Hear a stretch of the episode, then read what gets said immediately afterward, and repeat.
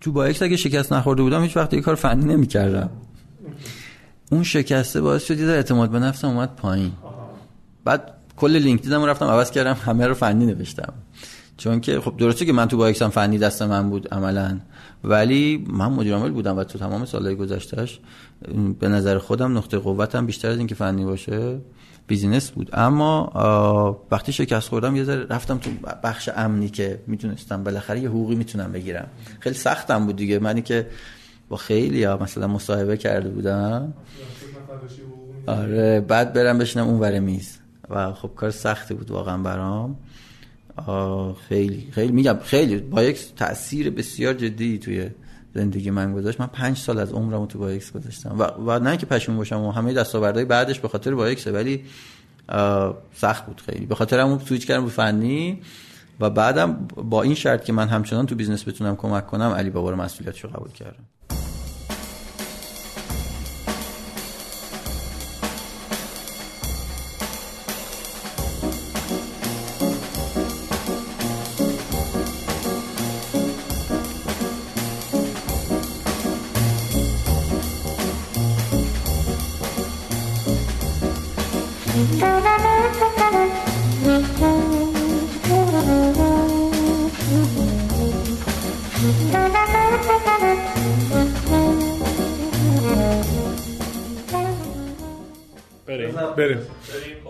صدا؟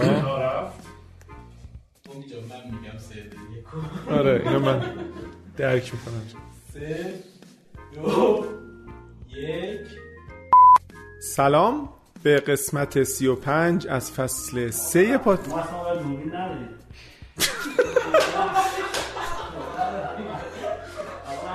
آره این همه چیدی خب. اینجا. خب اوکی دیگه. سلام به نظرم با آها سلام بسیار بسیار خوب بسیار. چیکار داره می‌کنه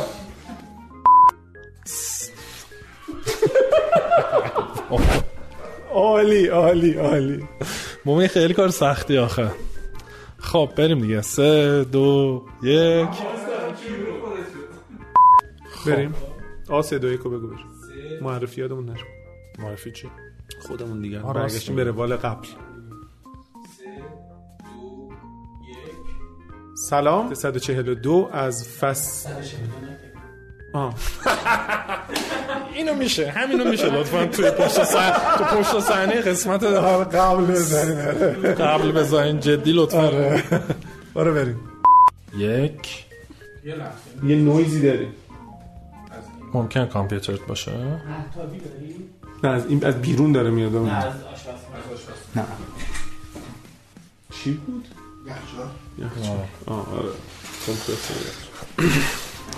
ما شده سرور شرکت ها هم خاموش کرد بریم. من سرور رو خاموش کردم. جدی؟ آره. ولی حواسم یخچال نه.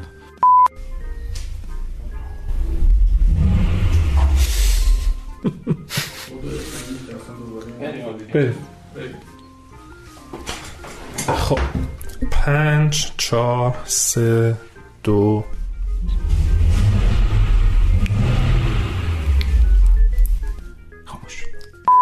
ناخالص ما سی درصد سی و سه درصد بود. اینجا صده. یعنی به پول کامل می‌رسه به ما. دوستان نوخوشی هم اضافه شد. این اینو دیگه قبلا نداشتیم. آره این یکی دیگه نبود می‌خوای آقا وایس کجاست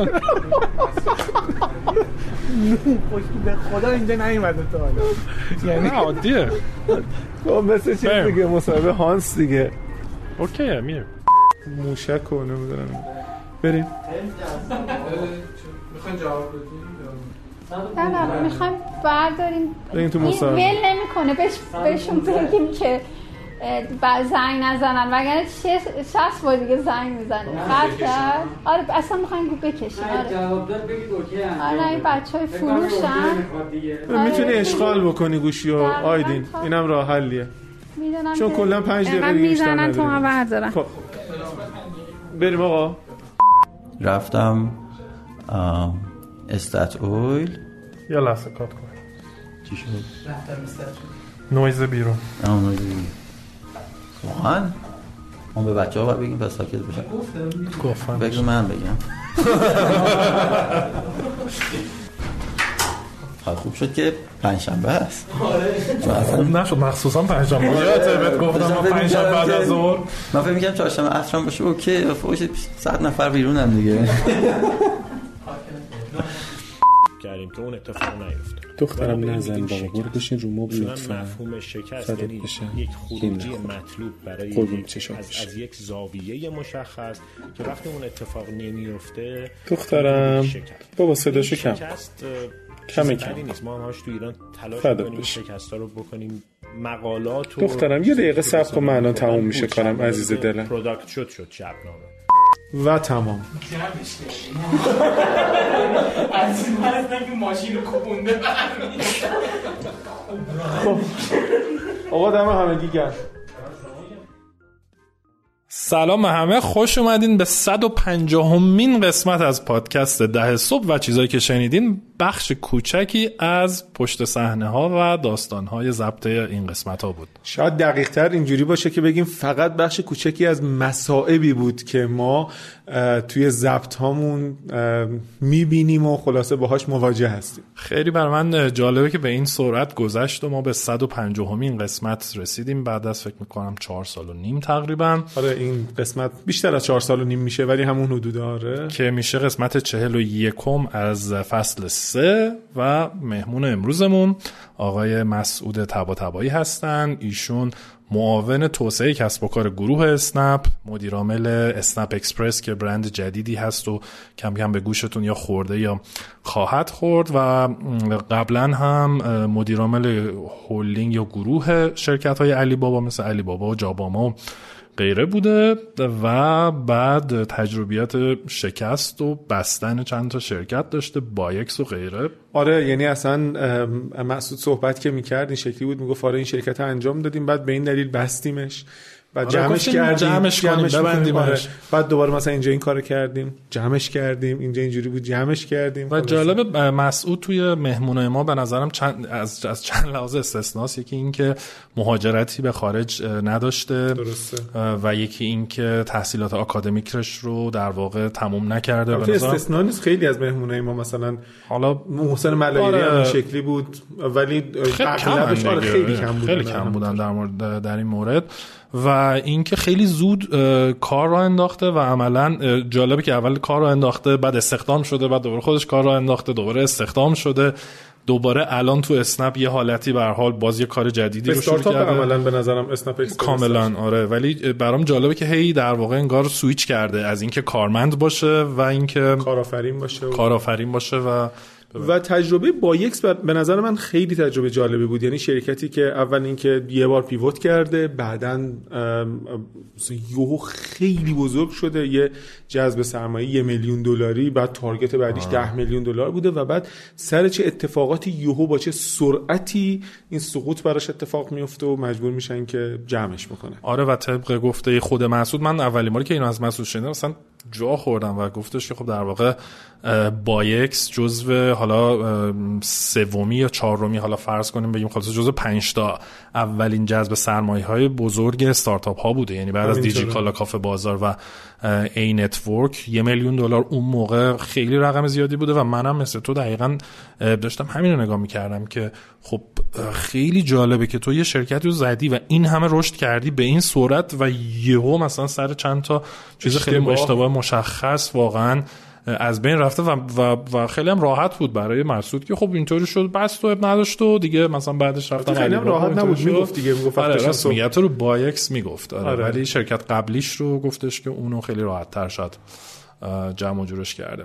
خب توی قسمت در واقع این قسمت که مسعود از صفر خلاصه شروع می‌کنه و در واقع چند تا business مختلفی که داشته و شرکت رمیس کار کرده استات اویل کار کرده و شرکت که خودش داشته بایکس و تجربیاتش از علی بابا رو کامل میگه.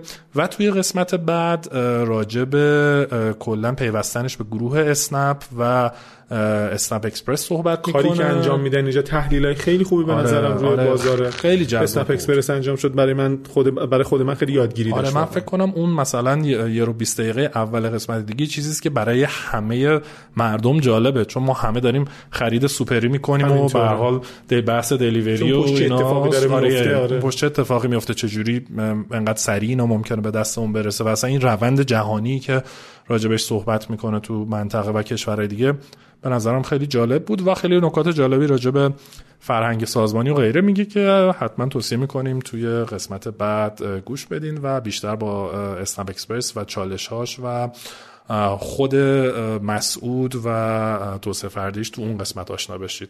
فعلا گوش بدیم به این قسمت. ممنون. گوش بدیم به صحبت های مسعود طباطبایی. ام، چی بود؟ مدیر توسعه کسب و کار معاون. توسعه کسب و کار گروه گروه اسنپ و مدیر عامل اسنپ اکسپرس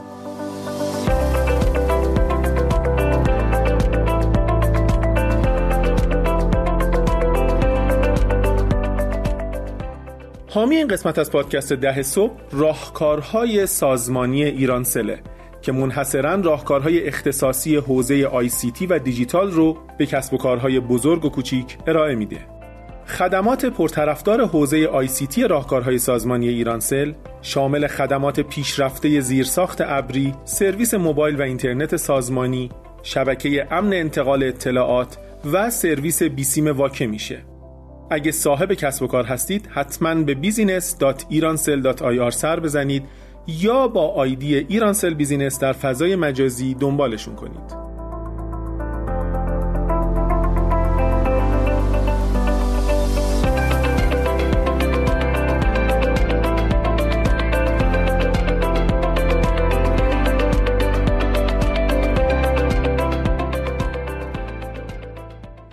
سلام مسعود جان. خوش اومدی. خیلی ممنون از زمانی که بر ما گذاشتی. مرسی. سلام عرض می‌کنم خدمت شما و شنوندگان پادکستتون قاعدتا.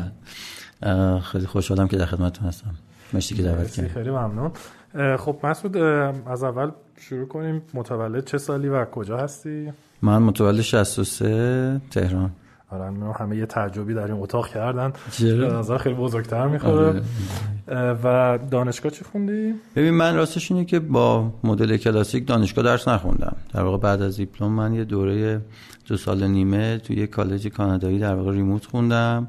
قرار بود که بعدش برم کانادا که خب خورد به مسئله سربازی و اونجا در واقع تحصیلات آکادمیک متوقف شد. بعد از اون یه دوباره یه دوره ام بی ای سازمان مدیریت صنعتی رفتم. ولی به لحاظ کلاسیک و آکادمیک من دیپلم هم در واقع. چه جالب. و اون رشته هایش کدوم به دردت خورد؟ آره اون مخصوصا اون کالج خب software engineering بود. خیلی جدی کمکم کرد توی ده سال اولیه کارم.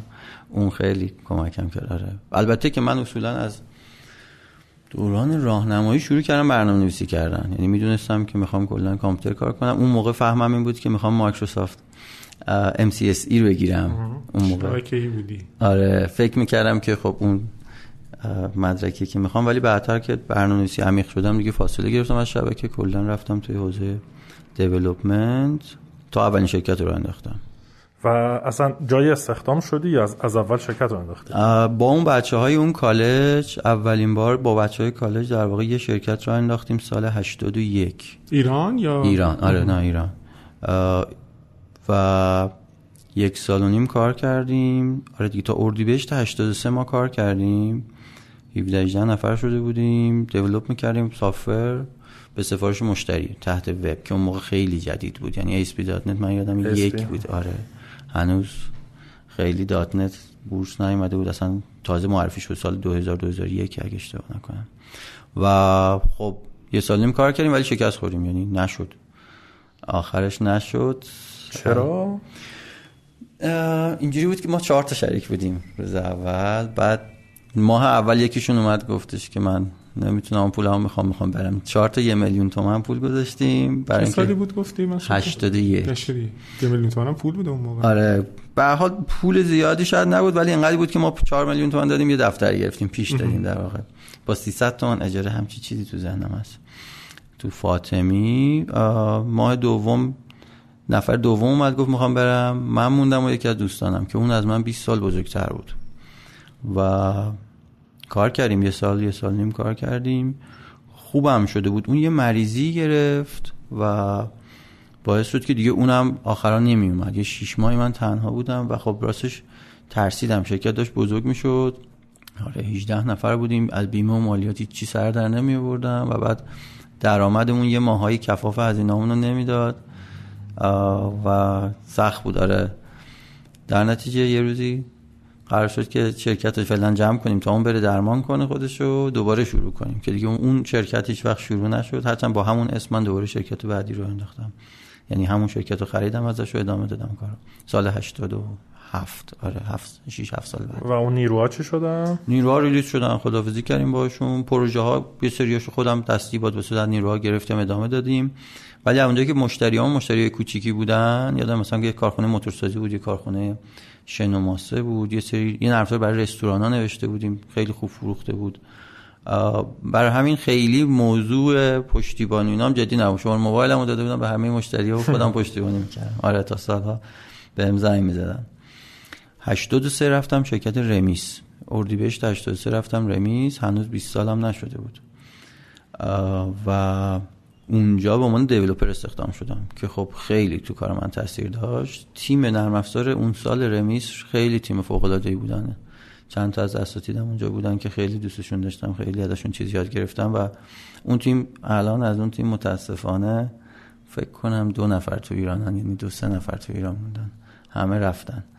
ولی آره. چی بود محصولاتش؟ رمیس؟ رمیس اون سال یه نرم افزاری داشت. نرم افزار preventive maintenance بود. PM بود. بعدها شد نت تعمیرات نگهداری پیشگیرانه و نیروگاه توس نف- مناطق نفتخیز جنوب شرکت نفت اینا مشتریایی بود که اون موقع یادم ما داشتیم.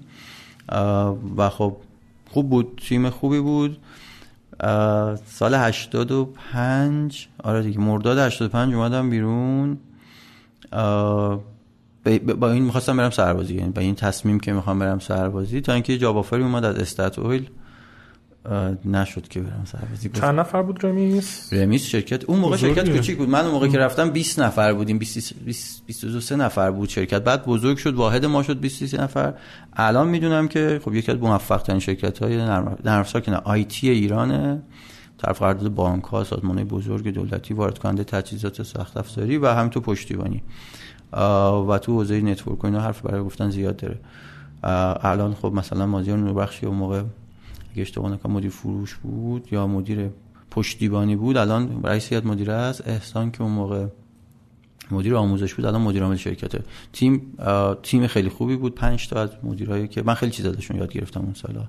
رضا صاحب زمانی که باز از دوستان امروز منه اون موقع مدیر واحد نرم افزار بود من خیلی چیز ازشون یاد گرفتم.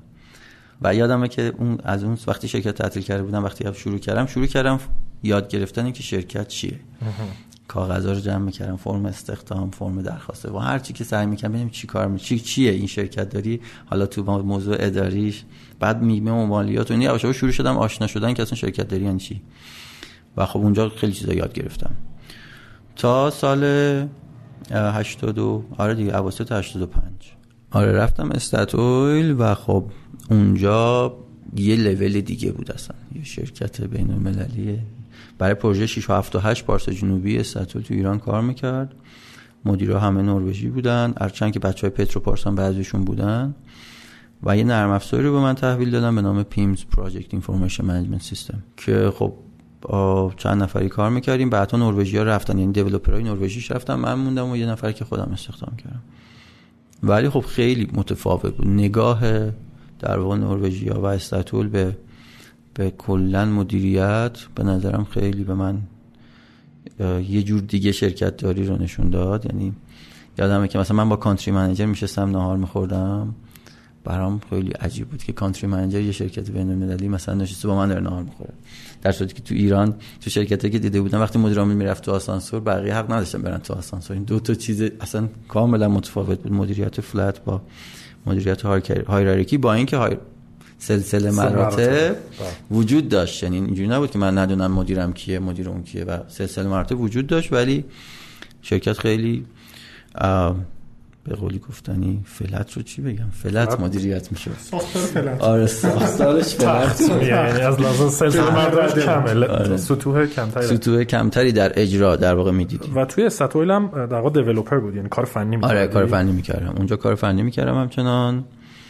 من از 83 شروع کردم تدریس کردن و همزمان یعنی شروع کردم همزمان تدریس کردن تو حوزه .NET و SharePoint و حوزه تخصصی خودم.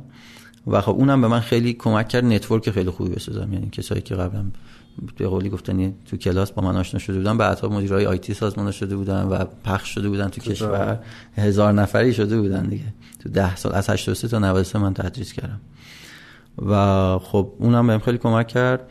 دوباره 88 اه، که پروژه در واقع 6 و 7 و 8 رو استاتول داشت تحویل می‌داد به در واقع وزارت نفت به شرکت نیکو.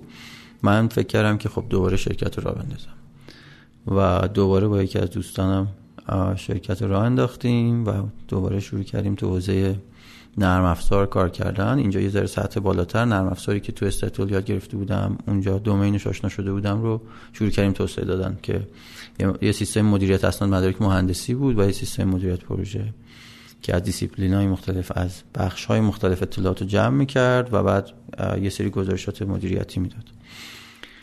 شروع کردم به دوباره شرکت تأسیس کردن یعنی همون شرکت دوباره فعال کردن.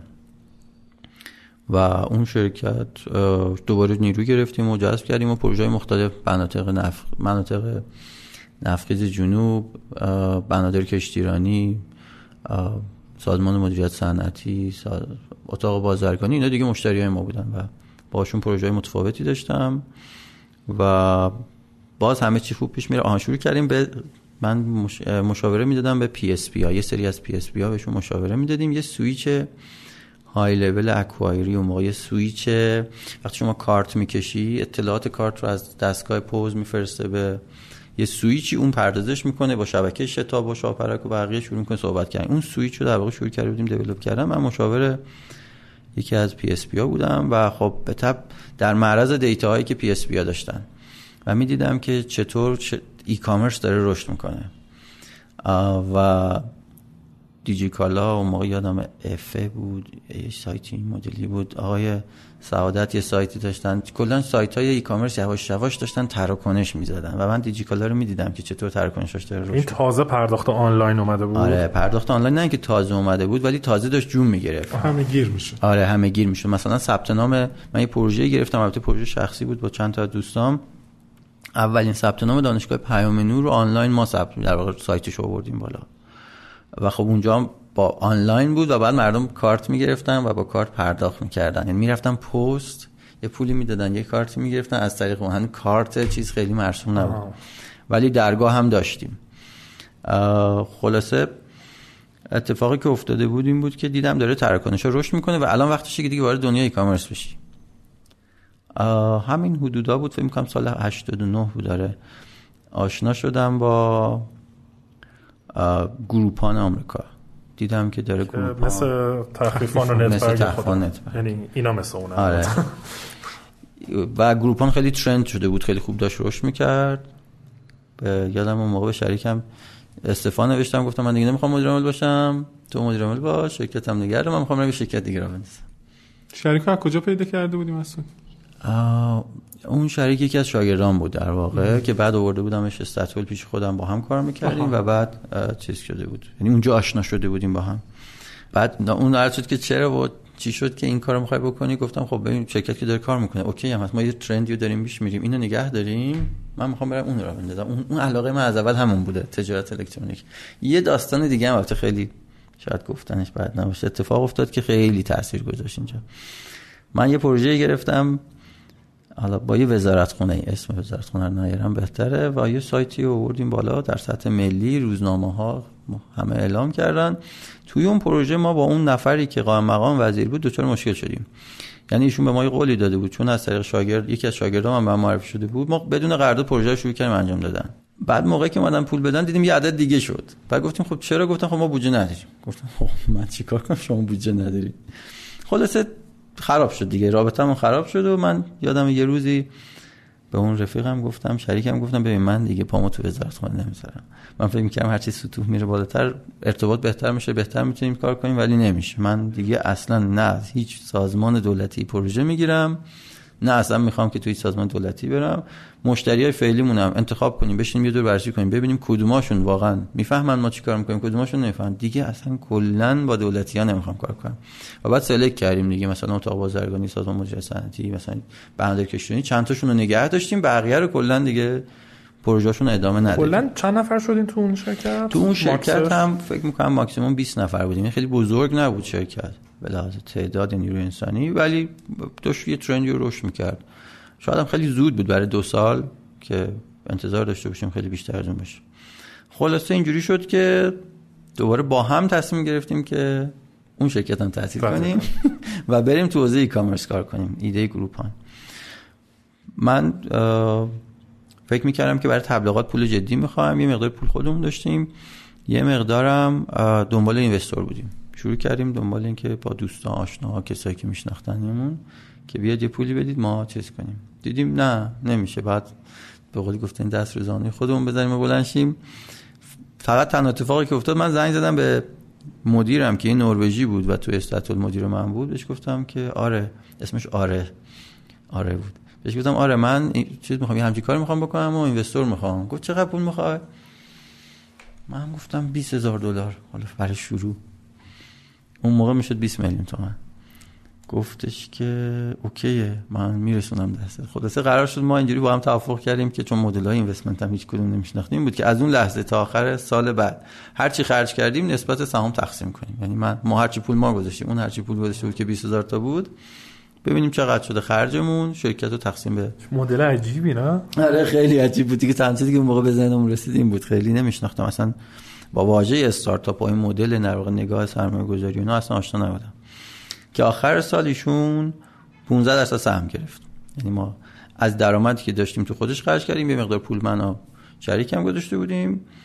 بایکس متو- مت- متولد شد و ما سال 90 بایکس رو افتتاح کردیم. فقط اشتباهی که باز ما اونجا کردیم بود که ما دیرتر از تخفیفان نتبرگ release کردیم. چرا؟ چون ما داشتیم software develop می‌کردیم. یعنی به جای اینکه بریم یه script. آماده بخریم شروع کردیم develop کردن. خب بازم time to market اونجا یاد گرفتم که وقتی ضربش رو می‌خوری می‌فهمی که time to market چیز مهمیه. و زمان عرضه به بازار. چقدر بعد از اونا؟ سه ماه. خیلی هم حالا نیست هست؟ خیلیه. چرا خیلیه؟ چون اونجوری بود که وقتی ما می‌رفتیم سراغ رستوران ها و کافی شاپ ها بسته بودن. گفتن آقا بستن و انحصاری هم بستن. حالا یه موقعی با علیرضا شیخی می‌کنم میگم موقع انحصار خوب بود بعدم شد. آره. بعد ما گفتیم خب حالا چیکار کنیم که مثلا رستوران ها و استخرا و اینا گرفتن؟ نه که نمی‌تونستیم بگیریم دیگه کم شده بود. دیگه یه سریشون واقعا انحصاری بسته بودن. گفتیم خیلی خب ما میریم سراغ کالا. اومدیم بررسی کردیم دیدیم خب توی یه سری کالا فاصله بین خرید و فروش زیاده وارد کننده و عرضه کننده زیاده. و اولین دیلی که ما عرضه کردیم اولین پیشنهادی که عرضه کردیم برای مردم یه لپتاپ بود که وارد کنندش یکی از دوستان من بود. قیمتش تو بازار فکر می‌کنم مثلا یه میلیون 500 تومن بود. ما یک میلیون و 300 تومن عرضه کردیم. 200 هزار تومن تخفیف. که استقبالم شد یادمه. software که develop کرده بودیم سایتی که develop کرده بودیم. کامنت وقتی میذاش کسی فرق نمی‌کرد. اگه ما آنلاین بودیم توی اون پنلمون که هیچ اگه نبودیم اس ام اس می‌شد برای ما. که بعد ما با اس ام اس جوابش می‌دادیم می‌رفت رو سایت میشست. و یه سری آدم کامنت میذاشتن که این واقعیه دروغه می‌خوای پول ما رو بخوری این نماد و اینا هم خب مطرح نبود. درگاه هم به واسطه ارتباطی داشتیم به رادیک گرفته بودیم. این نماد بعدها اومد که ما به ما گفتن خب حالا که شما که قدیمی هستیم بیاید بگیرید که ذره مثلا اعتبار این نماد زیاد.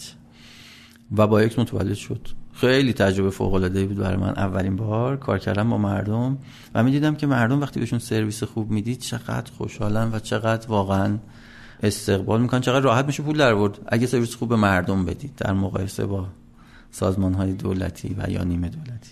و چه 90 گفتی بایکس رو شروع بایکس رو شروع کردیم. و اینی که گفتی که در واقع دیرتر از تخفیفان و نتبرگ اومدید باعث شد که آیا تغییر مسیری بدین؟ آره دیگه ما pivot کردیم از اینکه بریم بیشتر به سمت خدمات رفتیم به سمت کالا. یعنی بایکس یک سایت خرید گروهی بود که تمرکزش رو کالا بود. و خب انواع کالاهایی که می‌شد در واقع با تخفیف عرضه کرد و عرضه می‌کردیم. اون خودش اونو از کجا یاد گرفتی یعنی به حال آورد پیش اومد. پیش اومد آره، پیش چون. خود اون یه دنیای دیگه یعنی خرید و فروش آره. کالا و بخری و عمده بخری مثلا یه چیزی که من از مسعود می‌بینم اینه که خیلی از دیولپرها رو نگاه می‌کنیم مسئلهشون بیشتر مسئله فروشه ولی این چیزی که من دارم می‌بینم مسعود هم میگه که ما پروژه رو داشتیم نمی‌دونم می‌تونستیم بریم پروژه رو بگیریم توی این قضیه و تو ساید بازار موفق بودی شاید به خاطر آره. اون ام بی خوندنه و اینا بوده البته که ام بی بعدها خوندم ولی آها. اینجوری بود که من از تکنولوژی برای خلق یه چیزی استفاده می‌کنم. این تکنولوژی به من بیشتر از بیشتر از هر چیزی کمک کرده که بتونم از یه روش جدید یه خدمتی و یه کالایی و. ارز ابزار آره. و خود مدیر واحد نرم افزارمون اون موقع هم خیلی به من کمک کرد رمیس. اون هم خیلی چون خیلی میگم استاد تو فروش رضا خیلی واقعا فوق العاده است توی فروش و توی کان... توی قانع کردن آدما برای اینکه این محصول چه ارزش هایی می‌تونه خلق کنه. به خاطر همین آره مسئله ما سافر الزاما نبود. می‌تونستیم ارائهش کنیم سافرمون. هرچند که هنوز فکر می‌کنم میشه خیلی بهتر از اون باشه. این تو خودم حتی.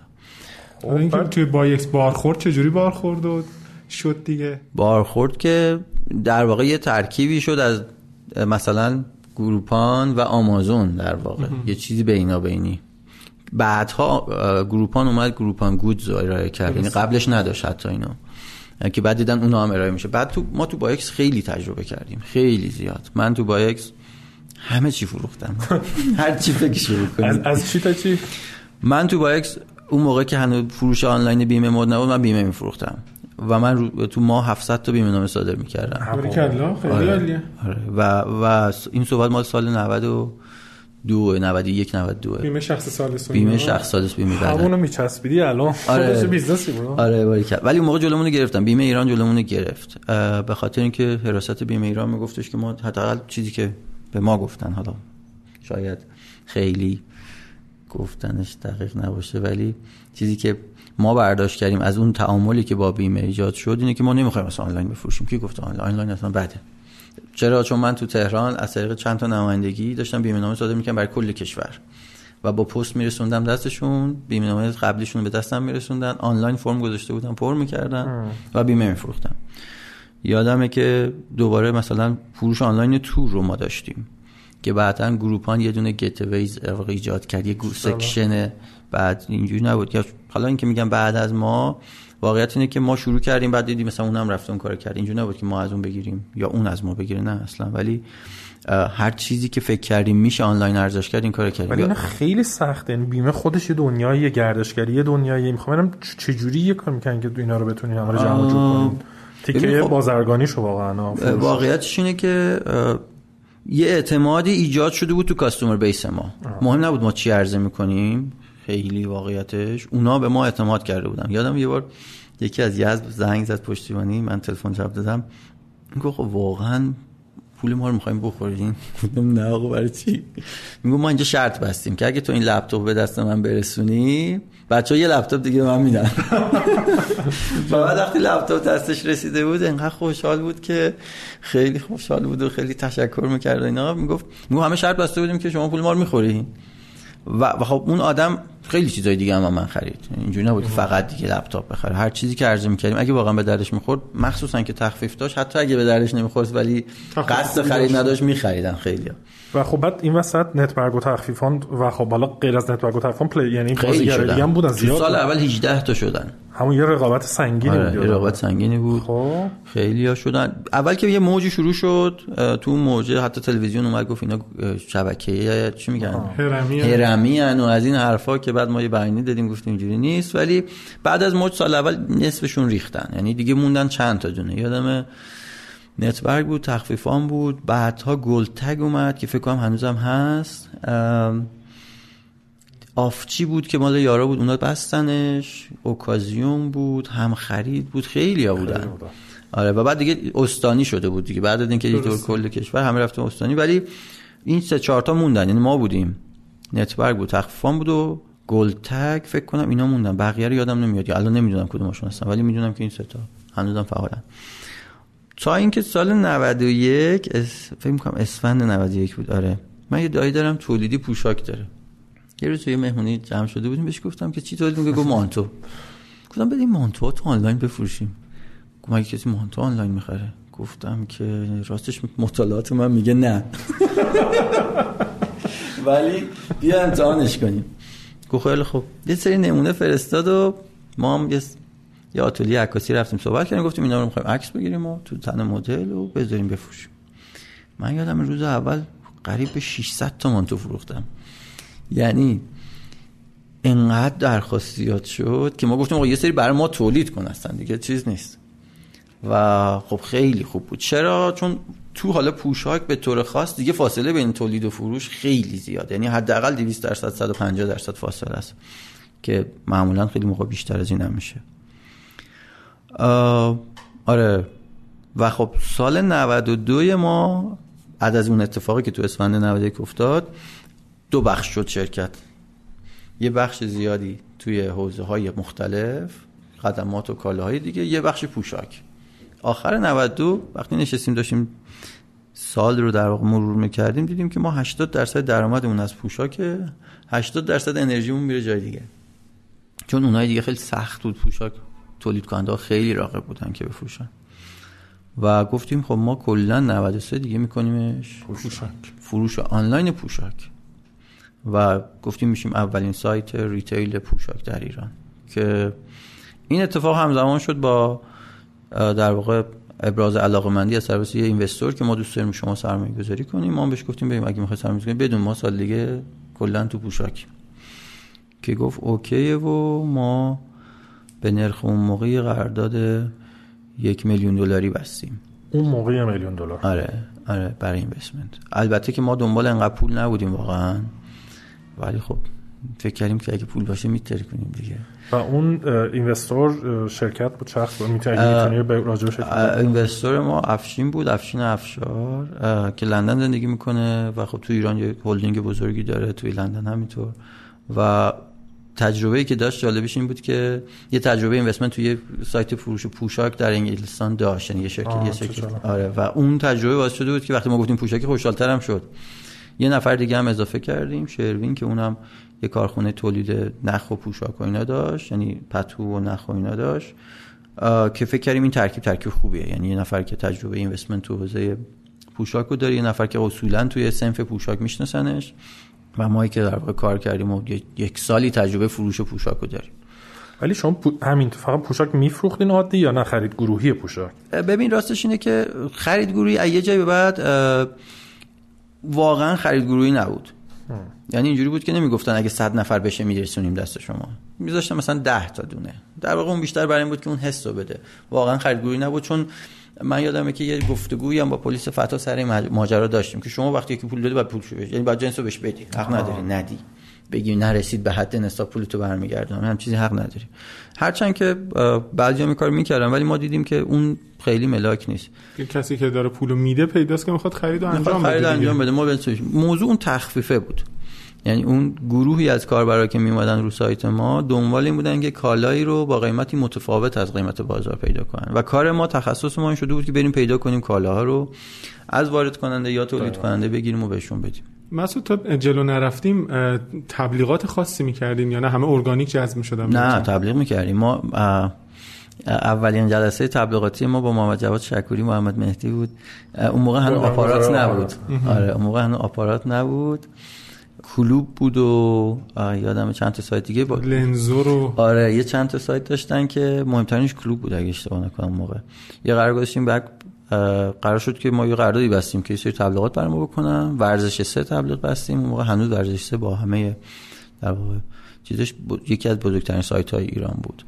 وب مثلا بلاگ فا رو یادم با بلاگ فا کار می‌کردیم. پرشین بلاگ بود. یه سری سایت تبلیغ کردیم. واقعا تبلیغ بنری می‌رفتید آره تبلیغ کام- بنری می‌رفتیم. اون موقع هنوز شاید خیلی media های طول بزرگی نبود و یعنی متنوع نبود ولی بر سایت های خبری ورزشی و بعد کلوب و مثلا سایت های خاصی مثل بلاگ ها مثل مکانیزم های امروز که تو میری با یک مثلا. آره، با یکی. اینفلوئنسر باشه یا یه. آژانسی باشه فست کلیک یادم بعدتر به آره. وجود اومد سبا بود البته تو برای همین چند تا سایتی که داشت اون سال یعنی سال 90 و 90 بود 89 90 بود اگه اشتباه نکنم که ما اولین تبلیغاتمون شروع کردیم. تازه داشتن آپارات روش برنامه‌ریزی می‌کردن.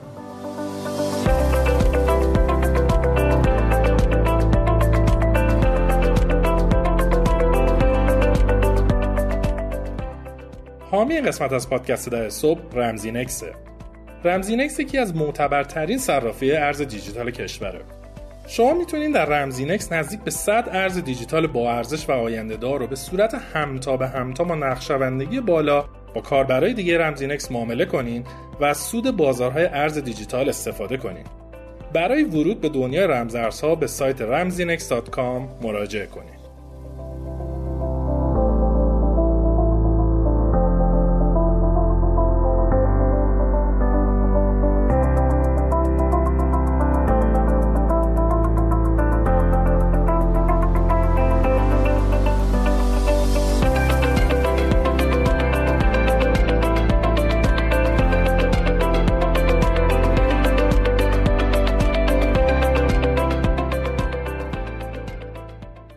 چی شد؟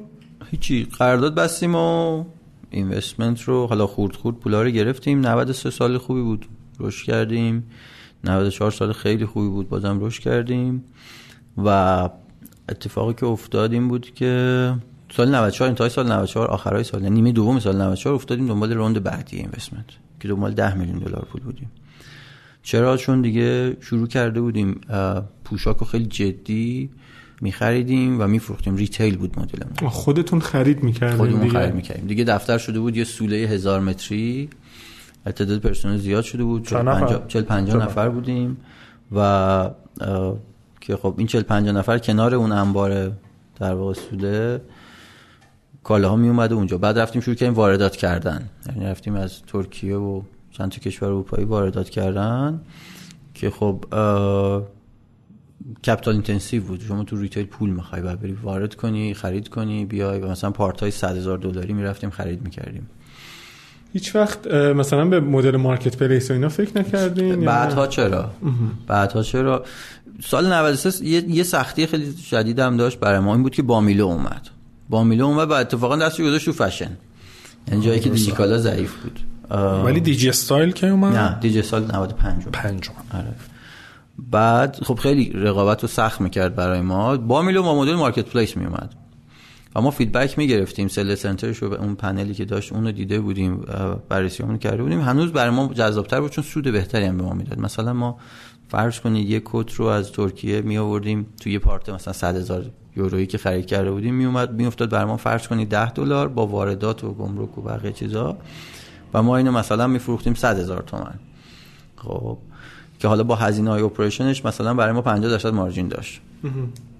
و خیلی خوب بود. برای مردم خیلی خوب بود. چون اون کتو مثلا باید تو بازار میخریدن 300 هزار تومن 400 هزار تومن اه، ولی با تخفیف میخریدن 150 تومن و خیلی شد خیلی مقیاس پذیر نیست دیگه آره اینجوری. آره اینجوری آره قطعا که همه یه چیزا رو نمی‌شد با اینقدر margin فروخت ولی به هر حال خوب بود ولی capital intensive بود.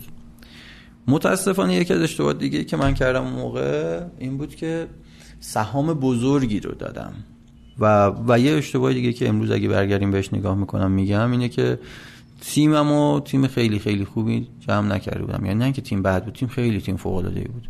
ولی می‌تونست خیلی بهتر باشه. آدمای تاثیرگذارتر بیشتری می‌تونستن بیان. و بعد سال 94 اختلافات من و شریک ابتدایی یا کوفاندرمون زیاد شد. خیلی زیاد شد. سر چیا مثلا؟ ببین راستش اینه که شما وقتی یه شرکت شروع می‌کنی تو صفر این از نگاه منه. هم قاعدتا طرف مقابل می‌تونه نظر خودش رو بگه. اینجوریه که هیچی نیست هنوز. خب میگی پنجا پنجا شروع می‌کنی. بعد که ارزشمند میشه اینجوری پیش خودت میگی خب چرا پنجا پنجا کردیم؟ مثلا من خب نقشم بیشتر بود. این یه مسئله. دو روش کارمون متفاوت بود. یعنی نگاه ما به کار متفاوت بود و اون دوستمون در واقع تمرکزش رو حوزه بازرگانی بود و ما اون اون قدری که باید نمی‌تونستیم رشد کنیم تو حوزه بازرگانی. بعدها یه مدیر عامل هم آوردیم. یه دوستی داشتیم که از یعنی دوستمون که بعدها باش دوست شدیم. از آلمان اومد ایران. در واقع مهاجرت معکوس اون دوران بود. اومد ایران و شیش ماهی هم مدیر عامل ما بود. و خب جنبندی اونم این بود که بهتر که ادامه ندیم. همکاری رو ادامه ندیم. سهامداری سر جاش ولی دیگه ایشون توی تیم اجرایی نباشه. یعنی سهامش رو نگه داشت و از شرکت رفت کلا. آره از شرکت رفت. خب خوب نبود دیگه. این قضیه یه سالی هم کش پیدا کرد. برای اینکه خب من به دوست بودیم با هم دوست نداشتم که این اتفاق بیفته ولی پیش می اومد. کار پیش نمی‌رفت اونجوری که می‌خواستیم. نتیجتا یه سری درگیری اونجوری داشتیم. آخر سال 94 دنبال اینوستمنت بودیم. خب یادمه که گزینه‌های مختلفی برش کردیم. سرمایه‌گذارای خارجی و ایرانی از مثلا یادم با حتی با سعید رحمانی صحبت کردیم موقع که علاقه من بود بیاد روی ما سرمایه گذاری کنه. هرچند که دیگه دیر شده بود این موقع که اون می‌خواست ما نمی‌خواستیم موقعی که ما می‌خواستیم دیجی استال. در واقع استارتش خورده بود. و خب نشد توافقمون نشد. در نتیجه سال 95 رو بعد شروع کردیم. یعنی انتظارمون بهتر بود. یه اتفاق هم افتاد تو سال 95 که دیگه تیر خلاص رو زد و سرمایه گذار من تو سال 95 گفت من دیگه سرمایه گذاری نمی کنم آره فکر کنم 21 فروردین یعنی راند دومو آره. فکر کنم 21 فروردین 95 بود. یه روزی من دیدم که دو نفر اومدن تو شرکت و گفتن که چیز ما از بازرسی وزارت سمت اومدیم. برای اینکه اینجا جنس قاچاق هست. من گفتم ما جنس قاچاق نداریم. گفتن نه به ما ریپورت شده و بعد چیز کنیم. خلاصه حالا داستانش خیلی طولانیه. اینجوری شد که نصف انبار ما رو بردن و منم 24 ساعت حبس کشیدم. عجب.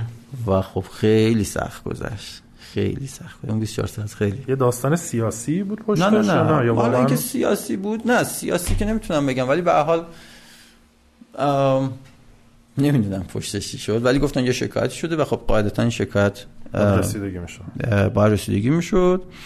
و یه بخشی از حدود اون موقع می‌کنم 200 میلیون تومان جنس ما رفت توی گمرک برای بررسی. و بعد یه اشتباهی هم ما کردیم. یعنی چیزی من نمی‌دونستم و یه اشتباهی اونجا کردیم. خلاصه اینجوری شد که ما بعد از 24 ساعتی هم که حبس بودم نتونستیم ثابت کنیم که این جنس قاچاق نیست. عجب. با آره. اینکه وارد کرده با بود. وجودی که و- وارد کرده بودم برای حساب گمرکی داشتم همین مراحل که اتفاق افتاده بود. یه حالا یه قانونی هست که میگن تو ده روز شما حق داری که مدارک رو بدی. بعد ما یه وکیلی گرفتیم که اون وکیل این کارو بکنه و بعد من مدارک رو روز اول ارائه کرده بودم ولی اونها توی مستندات ثبت نشده بود. و وقتی بعد اینکه اومدیم بیرون حالا خودمون رو پیدا کنیم که چی شد مدارک رو کردیم گفتم مهلت قانونی تمام شده. در نتیجه قاچاق حساب قاچاق حساب میشه. توقیف میشه و مال همه مالمون رفت. آره و. بعد پرونده یک سال و نیم ادامه داشت. چون ما اعتراض می‌کردیم سعی می‌کردیم که یه کاری بکنیم و تا حکم در واقع تجدید نظر بگیریم. به حال نشد. ولی حالا خورداد یعنی فروردین که اتفاق افتاد دیگه مدیر عامل نیومد شرکت. هیچ وقت یعنی در واقع ترسیده بود که خب ما همه چی درست رفتیم. چرا اینجوری شد؟ و اینوستورمون هم گفتش که سر همین داستان؟ نمی‌تونم بگم سر این داستان. خب هزار تا دلیل وجود داشت دنبال یعنی ما دنبال 10 میلیون دلار بودیم پول بزرگی می‌خواستیم. اون که نبود. و این اتفاقات هم افتاد نتیجتا جنبندی این بود که بهتره که تعطیلش کنیم. که من به اینوستور گفتم که خب اگه می‌خواید تعطیلش کنید شما برید بیرون من ادامه میدم. که خب کار خیلی سختی هم بود. من تو یه, یه سالی تقریبا نه ماه ادامه دادم بعد, بعد از اینکه اون رفت. سهام اینوستور رو خواستی بخری یا نه؟ حالا موضوع خرید گفتم همه بدهی های شرکت مال من. هر چی که داراییم داره مال من. در واقع من بعد اون موقع مثلا به پول اون موقع 500 600 میلیون تومان اینوست می‌کردم که شرکت رو تعطیل کنیم. یعنی اینجوری بود. اگه می‌خواستیم شرکت یعنی تعطیل کنیم. کار بودی اصلا. بده کار که مثلا فرض کن ما تبلیغات می‌کردیم چکایی که بیرون بودن فرض کن سنوات پرسنل که بعد پرداخت می‌شد حقوقایی که ممکن بود مثلا و همه چیزهای دیگه که در جریان شرکت یه شرکت جاری. به هر حال وقتی بخوای استاپش کنی ممکنه که مطالبات یا بدهیاش با هم تراز نشه. اهمیتی نداره خیلی در اون لحظه شاید. و خب من گفتم شما بخواید تعطیلش کنی اینقدر هزینه کنی هزینه با من. اون هزینه رو من میدم شرکت رو بذارید برید گفتم حالا تو ادامه بده فعلا حالا رو کاغذم نیومد که. سهامش مال من باشه گفتن خب تو می‌خوای ادامه بدی ادامه بده ببینیم چی میشه. که من دیگه از اونجا سویچ کردم به marketplace چون دیگه نمی‌تونستم بخرم شروع کردم marketplace کار کردن. ولی دیگه جون نداشت دیگه. یعنی شرکت اسب به قول گفتنی مرده بود دیگه. هر چی من زور می‌زدم دیگه تکون نمی‌خورد. شیش ماهی رفتم تا یه روزی توی حیاط نشسته بودم.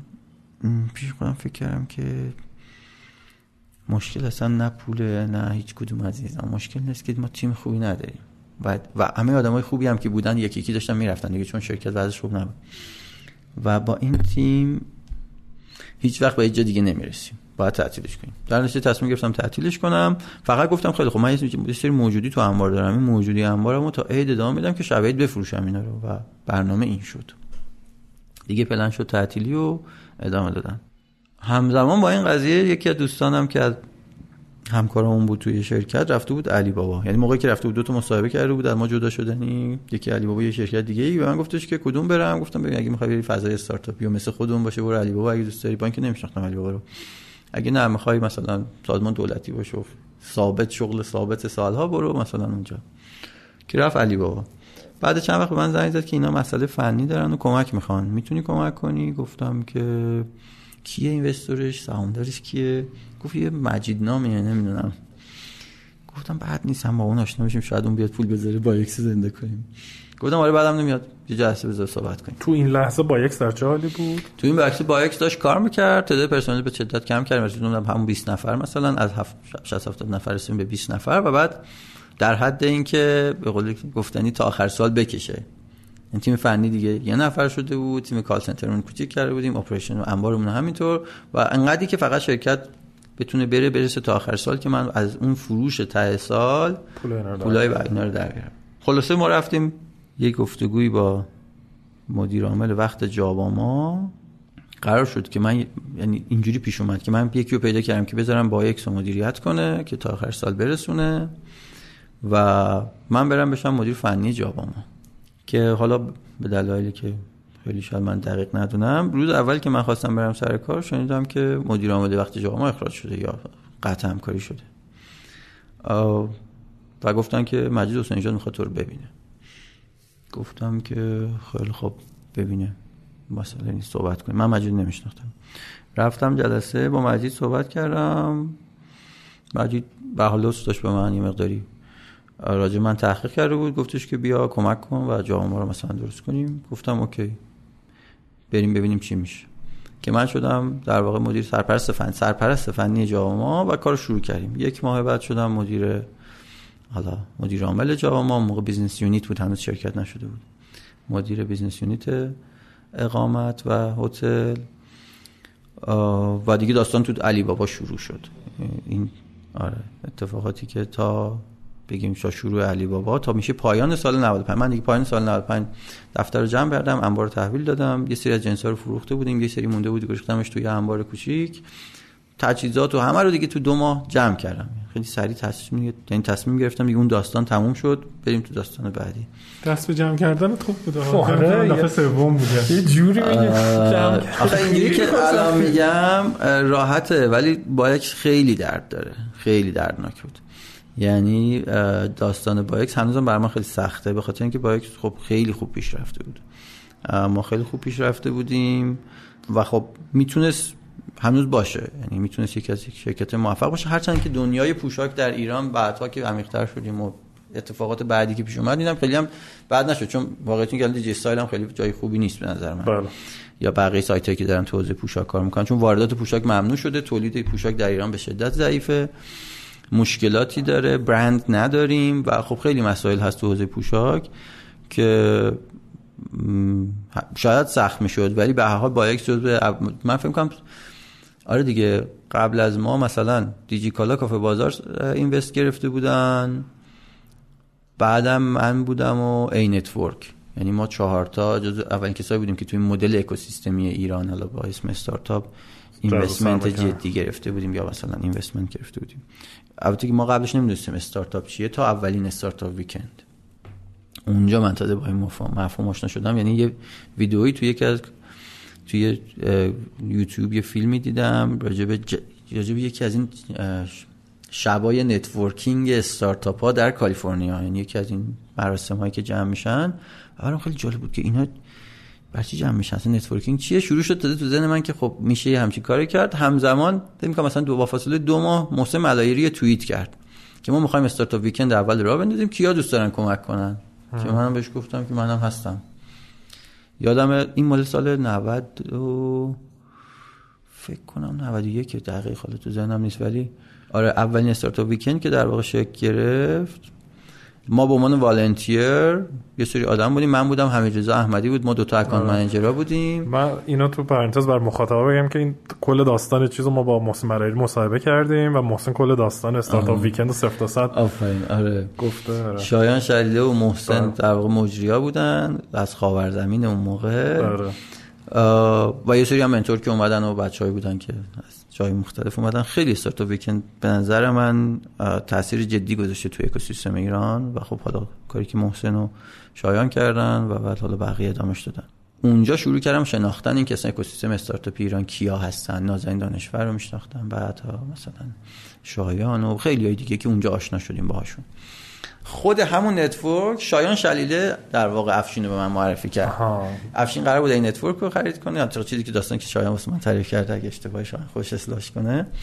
قرار بود روی ای نتورک سرمایه گذاری کنه ولی به هر دلیل نشده بود و شایان گفته بود اگه می‌خوای یه دیگه استارتاپ معرفی خوب سرمایه گذاری کنی برو سراغ بایکس که ما یه جلسه رو اسکایپ با افشین گذاشتیم لندن بود. سرمایه گذاری کردی یه چیزی؟ که من می‌بینم و خیلی ترسناکه اینه که شما به تدریج رشد کردین ولی خب چقدر با سرعت سقوط کردین و خوردین زمین. آره یعنی آدم انتظارشو نداره. ببین یه, یه سری اتفاقات جانبی هم افتاد دیگه. یعنی توی حالا توی اون فضا خیلی دلایل می‌شد اوورد که چرا با اکس موفق نشد. من همه رو می‌ذارم به حساب خودم من که نتونستم. ولی اتفاقات سیاسی بیرون وضعیت مثلا برجام که اتفاق افتاده بود و فضا خوب شده بود دولت یه سری بخشنامه‌های عجیبی راجع پوشاک می‌داد. مثلا اینکه شما هیچ کالای خارجی رو حق نداری بفروشی در ایران مگر اینکه 50 درصد تولیدش در ایران باشه. مثلا شما باید زارا رو چه می‌دونم پرادا رو مثلا تو ایران 50 درصد تولید می‌کردی تا می‌تونستی تو ایران بفروشی. وگرنه قاچاق محسوب می‌شد. که خاطر یه سری شرکت ها اومدن ولی خیلی کوچیک. مثلا السیواکی که اومد یه کارخونه هم زد فرض کن. ولی انقدر سیاست گذاری اونجا اشتباه بود که خب اینوستور نگاه می‌کرد میگه خب واردات که ممنوع است و نمیشه عملا با این و اونی هم که تازه می‌شد و ما درست آورده بودیم من کفش هایی که تولید ایران بودن رو به جای عنوان جنس قاچاق من گرفتن و جریمه شدم بابتش. کفشی که تولید ایران بود و من, من از تولید کننده خریده بودم با فاکتور رسمی. چطور نتونستین ثابت کنین؟ اه، بلد نبودم. خودش یه پادکست آره اون خودش یه داستان مفصله. جالبه که این توی دوره ایه که بیشترین واردات پوشاک و اینا رو ما از چین داشتیم. توی اون بره فکر می‌کنم. بله بله. خب. دردناکه پس با این حساب. آره دردناک به حال اتفاقی بود که افتاد اون موقع. برای ما اینجوری پیش اومد. بعدش هم خب ال- الان که خب مثلا تو این چند سال اخیرم که می‌دونیم با وارد پوشاک ممنوعه عملا شما پوشاک هر چی هست جنس قاچاقه و بقیه هم تولید تولید ایران مسئله چی بود؟ من با کارخونه‌های بزرگی از ایران قرارداد داشتم. مثلا هنوزم یه سریشون هستن و واقعا شرکت های تولیدی فوق العاده هستن. ولی اتفاقی که افتاد این بود که کوچیکن یعنی تعدادشون خیلی کمه. و اونای دیگه مثلا من لباس سفارش می‌دادم یک کارخونه تولیدی یادم مشهد بود. کارخونه بزرگی هم بود به نسبت. برای من یه سری پیرهن فرستاد ما کردیم. خب کار سختی هم از عکاسی پوشاک بر رنگ دقیقا رنگ چه بعد سعی کنی پوشاک و طیف در واقع لباس و رنگ- نوع پوشاک رو نشون بدی. سری اول میومد large ش مثلا یه اندازه ای بود. سری دوم که میومد هزار تای دوم مثلا میومد large ش می‌شد یه اندازه دیگه. گفتیم آقا ما این اندازه زدیم سایز زدیم گذاشتیم رو سایت مردم large خریدن میگه خب چیز پارچه کم اومد مثلا large عوض. یا میگه اتیکت نداشتم X large دادم روش می‌دونی یه سری زیر ساختای خیلی بعد اون رنگ پارچه رو دیگه گیرم نیومد اون تولیدی های کوچیکتر این قدرت رو نداشتن که برن مثلا یه حجم پس. یعنی اصلا یه درصدی از شکسته به خاطر می‌تونه به خاطر category پوشاک category پوشاک هم بوده باشه آره و خب هزار تا دلیل دیگه که همیشه برای شکست دلیل زیاده. من برای اینکه می‌خوام یه خود فرصت بشه راجع به علی بابا صحبت کنیم از بایکس رد شیم. این ده دقیقه آخر یه مقدار راجع به علی بابا صحبت کنیم. من قبلش برای مخاطبا بگم که در مورد نت برگ ما با آقای علیرضا صادقیان تو فصل دو مصاحبه کردیم. می‌تونن گوش بدن داستان اون چه جوری بوده و در مورد علی بابا هم با توحید علی اشرفی توی فصل دو مصاحبه کردیم و همیشه هم توصیه می‌کنم جزو بهترین قسمت اون بوده حتما گوش بدن. خب بعد رفتیم از تو جاباما و شدی مدیر جاباما. بچه شو چهار ماه مدیر جاما بودم و خب هنوز مشکل فنی علی بابا حل نشد. تو این چهار ماه سعی کردیم برای علی بابا یه سی تی او پیدا کنیم. و خب موفق نشدیم با خیلی صحبت کردیم ولی نشد. یه روزی با مجید صحبت کردیم. مجید گفتش که بیا فنی علی بابا رو دست بگیر این داره دیگه سخت میشه. سال مال سال ابتدای سال 96 صحبت. و گفتم که من فنی علی بابا رو به شرطی دست می‌گیرم که product ش هم بدی دست من. و خب قرار شد که من همزمان هم مدیر فنی باشم هم مدیر product علی بابا. ولی خب به تبع product manager های دیگه هم بودن. این product manager ها با من کار می‌کردن و خب مجید به عنوان founder شرکت همه جا حق داشت که دخالت کنه. قانون نانوشته ما توافقی که داشتیم. و خب شروع کردم از تیر ماه 96 سایت جدید علی بابا رو توسعه دادن. تا آره دیگه ابتدای اردیبهشت 97 ما سایت جدید علی بابا رو بردیم بالا که خب فکر کنم هنوزم رو همون انجین قدیم داره کار می‌کنه با یه سری انهانسمنت و خب توی اون یه سال ده ماه تقریبا سایت جدید نوشتیم و تیم فنی جدید اومدن و کلی آدم استخدام کردیم و سایت جدید اومد بالا که خب خیلی رشد کرد. علی بابا تو سال 96 خیلی رشد کرد. و خب همزمان آخر سال 96 هم اینوستمنت گرفتیم و در واقع رشد کردیم رفتیم جلو. سال 97 بعد از اینکه سایت اومد بالا یه فکر کنم 4 هفته 8 هفته گذشته بود مجید صدام کرد که تو بیا بالا پیش من می‌خوام مدیر شرکت بشی. که گفتم من هنوز اونجا کارم مونده تموم نشده. گفت نه دیگه بقیه بچه ها پیش می‌برن و نگران اونا نیستم و ولی لازمه که تو مدیر عامل بشی. که خب توافق کردیم توی timeline ی. من بشم مدیر عامل علی بابا و از ابتدای سال 98 هم شدم مدیر عامل گروه علی بابا. چون خب شرکت ها دیگه داشتن شکل می‌دادن ساختار هلدینگ رو داشتیم شکل می‌دادیم و خب یه توضیح کوچیکی میدی که زیر مجموعه علی بابا چیا هست؟ علی بابا گروه علی بابا در واقع متشکل از سایت سفر شرکت سفرهای علی بابا که علی بابا رو داره. جاباما که خب سایت مستقلی الان. اون موقع یه شرکت داشتیم نام آلترابو که تو حوزه B2B کار می‌کرد که هنوزم فکر می‌کنم B2B علی بابا اونجاست. شرکت در واقع مدگو که دکتر نکست رو امروز داره و داره کار می‌کنه. شرکت برندیس که بازوی marketing علی باباست. و خب چند تا سایت دیگه یا چند تا بهتره بگیم شرکت دیگه که حالا هر کدومشون به یه منظوری وجود دارن. مجموعه اینا میشه گروه علی بابا. و خب الان آوایار و چند تا دیگه هم بهش اضافه شدن توی چند سال اخیر. خب اونجا شروع کردیم ساختارا رو شکل دادن. همزمان علی بابا هم داشت رشد می‌کرد و خب فاصلهش رو بزرگ کرده بود با با بقیه بازیگران مارکت و خب لیدر مارکت با فاصله بود. یعنی سال 95 96 97 برای علی بابا خیلی سال فوق العاده بود. سال 98 هم ما تا اسفند 98 بسیار خوب به نظر من آره. و خب من یادم بهمن 98 با مجید صحبت می‌کردم گفت خیلی با اطمینان صحبت از این بود که سال دیگه مثلا ده برابرش می‌کنیم میشه اتفاقاتی میفته و اینا. ولی خب 98 هم خیلی سال خوب بود که خب حالا بهتره که عدد و رقم نیاد ولی تقریبا سال 98 حتی سرمایه گذارمون انتظار نداشتن که ما انقدر رشد کنیم. و اولین بار یادم وقتی ما عددی که تارگت سال 98 اونو گفتیم خیلی چیز شدن که واقعا هم چیزی میشه و خب ما تقریبا با فاصله 10 درصد مطمئنا می‌رسیدیم آخر سال. یعنی حد اکثر می‌تونست مثلا 7 درصد تغییر داشته باشه. ولی اسفند خیلی ماه بعدی بود. یعنی ما چهار اسفند یادم فکر کنم چهار اسفند بود که اولین مورد کرونا جدی در واقع تو ایران شروع شد. ما یه سری جلسه گذاشتیم و خب نتیجتا به این نتیجه رسیدیم که شرکت رو باید انقبازی مدیریت کنیم و خب و این مهمترین موضوعش این بود که نمی‌دونستیم کی تموم میشه و برخلاف چیزایی که می‌گفتن تابستون تموم میشه آره ما ما مطالعات ما نشون می‌داد که معلوم نیست کی تموم میشه. یعنی پایانی واسش متصور نبودیم. در نتیجه خب تعدیل 98 و اتفاقاتی که احتمالاً مخاطب بهتر از من می‌دونن.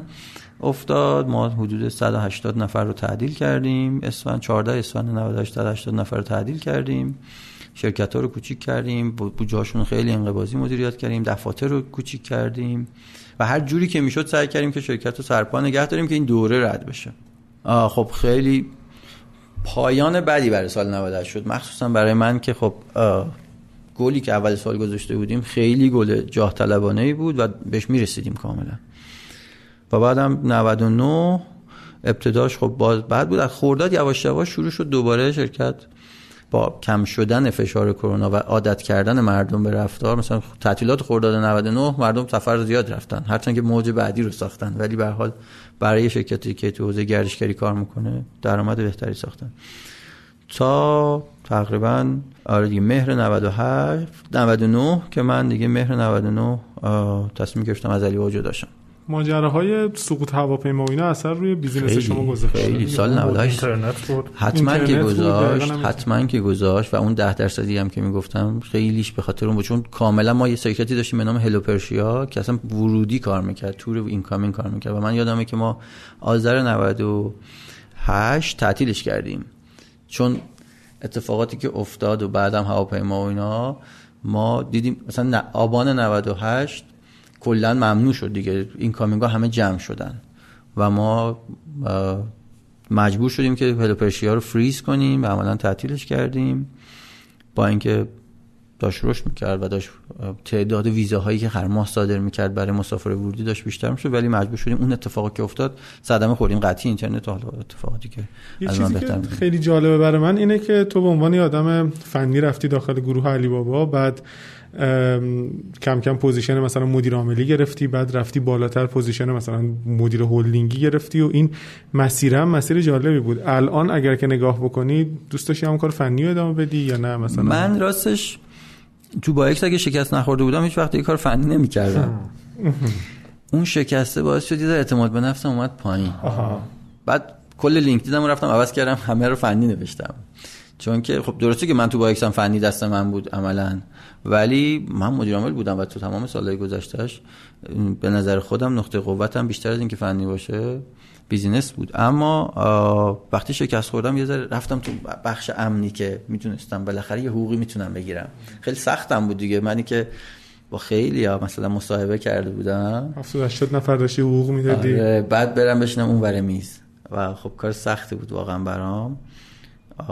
خیلی خیلی میگم خیلی با یک تاثیر بسیار جدی توی زندگی من گذاشت. من پنج سال از عمرم تو با ایکس گذاشتم. و, و نه که پشیمون باشم و همه دستاوردهای بعدش به خاطر با ایکسه ولی سخت بود خیلی. به خاطر همون سویچ کردم به فنی و بعدم با این شرط که من همچنان تو business بتونم کمک کنم علی بابا رو مسئولیت درست. کردم و برای حالا دیگه تا ببندین من خیلی دوست داشتم ادامه بدیم یه خود وقت محدوده. ولی یه چند تا مثلا از حالا چیزی که تو ذهنت چند تا از بزرگترین تجربه هایی که تو علی بابا داشتی می‌تونی با همون شیر کنی؟ خیلی تیتروار چیزایی که واقعا به نظرت یهو خب تو از یه شرکت بایکسی که مثلا میگی بین 20 نفر تا 60 نفر بود یهو رفتی تو علی بابایی که یادم 600 700 نفر فکر کنم موقعی که من وارد علی بابا شدم حدود 200 نفر بود و علی باباش خیلی رشد کرد. خب تجرباتی که مثلا اونجا برای من جالب بود یا می‌تونم بگم یادم یه باری بحث می‌کردیم با توی هیئت مدیره علی بابا که خب اینوستمنت بگیریم یا نگیریم از حالا مثلا سراوا یا هر کس دیگه. و من می‌گفتم خب چرا می‌خواین سهمتون بفروشین؟ و مجید میگه بچه یا صبر کنیم این چی میگه. این 5 میلیارد تومان پول از بین برده بذار ببینیم این چی میگه. و خب مهم بود. اینوستمنت خیلی خوب پیش رفت یعنی به نظر ما اینوستمنت خوبی بود. تیم علی بابا تیم فوق العاده بود. تو علی بابا یه فرهنگی هست که خب من من دوست داشتم که توش تاثیر بذارم و به نظرم اون رو من تاثیر گذاشته و من رو اون تاثیر گذاشتم که آدما می‌تونن رشد کنن. و ما سعی می‌کردیم که این فضا رو ایجاد کنیم که آدما رشد کنن. خب مجید به هر حال بنیانگذار شرکت خیلی تاثیر داشت روی این ماجرا و تعامل ما هم خیلی تعامل خوبی بود. یعنی تیم یه دست و یه دست که میگم نه که فکر کنی یه دست یعنی مثلا با توحید و نیما و مثلا مجید کار کردن. خیلی یه دست نیستن اینا. ولی ولی با یه هدف مشترک. و آینده ای که حالا به اسم آینده خلق شده تو علی بابا خیلی مطرح میشه. خیلی جدی واسه همه معنی داشت. یعنی واسه همه ماها ساختمونی که ساختیم با این روی کرد ساختیم که بهترین جای کار برای آدما باشه توی علی بابا. و یادمه که راجع به اون ساختمون مثلا کلی وقت و انرژی گذاشته شد. تو محصول هم خب خیلی اتفاقات افتاد. چند بار تیم علی بابا تیم اجرایی علی بابا مخصوصا تیم فنی محصولش در واقع پوست اندازی کرد هی رشد کردن هی رشد کردن هی عمیق‌تر ولی شدن برای خودت می‌خوام ببینم مثلا بگی آقا به قول خارجه تیک اوی چی بود؟ مثلا بگی سه تا درسی که یاد گرفتم یا سه تا چیز مهمی که مثلا تو اون اشل مدیریت برام مهمترینش برای من فرهنگه. یعنی چیزی که بعد از اون خیلی روش جدی شروع کردم مطالعه کردم. فرهنگ سازمانی. و خب چند تا از سخنرانی منم راجع به فرهنگ سازمانی بود. یعنی چیزی که دیدم علی بابا چیزی که باعث رشد علی بابا میشه نیروی انسانیشه و چیزی که باعث رشد نیروی انسانیش میشه فرهنگ سازمانی که تو علی بابا هست. که تو می‌تونی خودتو ابراز کنی و اونجا می‌تونی به هر چیزی که بخوای برسی. و محدودیتی تو این این بزرگترین دستاورد من از علی بابا بوده. که حالا برای من اینجوری بوده که سعی کردم متقابل باشه این دو طرفه باشه. من تو اون فرهنگ تاثیر بذارم اون فرهنگ رو من تاثیر بذاره خیلی چیزا رو از اونجا برداشت کردم روی اون. و بعد خود حالا کار کردم با مجید برای من خیلی دستاوردهای مختلفی داشت. مهمترینش نتیجه محور بودن ما تو با ایکس خیلی فضای خوبی داشتیم ولی نتیجه نمی گرفتیم و اون نتیجه نگرفتن رو خیلی تو اون فضای گم می‌شد. و من اونجا یاد گرفتم که خیلی مهم نیست حتی اینکه فضا الزاما خوب باشه. کارهایی که می‌کنی حتی خیلی مهم نیست. مهم اینه که چه نتیجه ای می‌سازی. اون اون هم برای من خیلی پررنگ تو ذهن من مونده و خب اتفاقاتی که بعدش اومد برای من خیلی سعی کردم که از اون استفاده کنم. اینا به نظرم چیزایی بودی که میشه گفت از علی بابا من برداشت کردم. خب خیلی هم عالی. خیلی من لذت بردم لذت داستانای بردم، عالی بود. جالبی پشت سر هم ما تو قسمت بعد راجع به اسنپ اکسپرس صحبت خواهیم کرد در. خدمتتون هستم.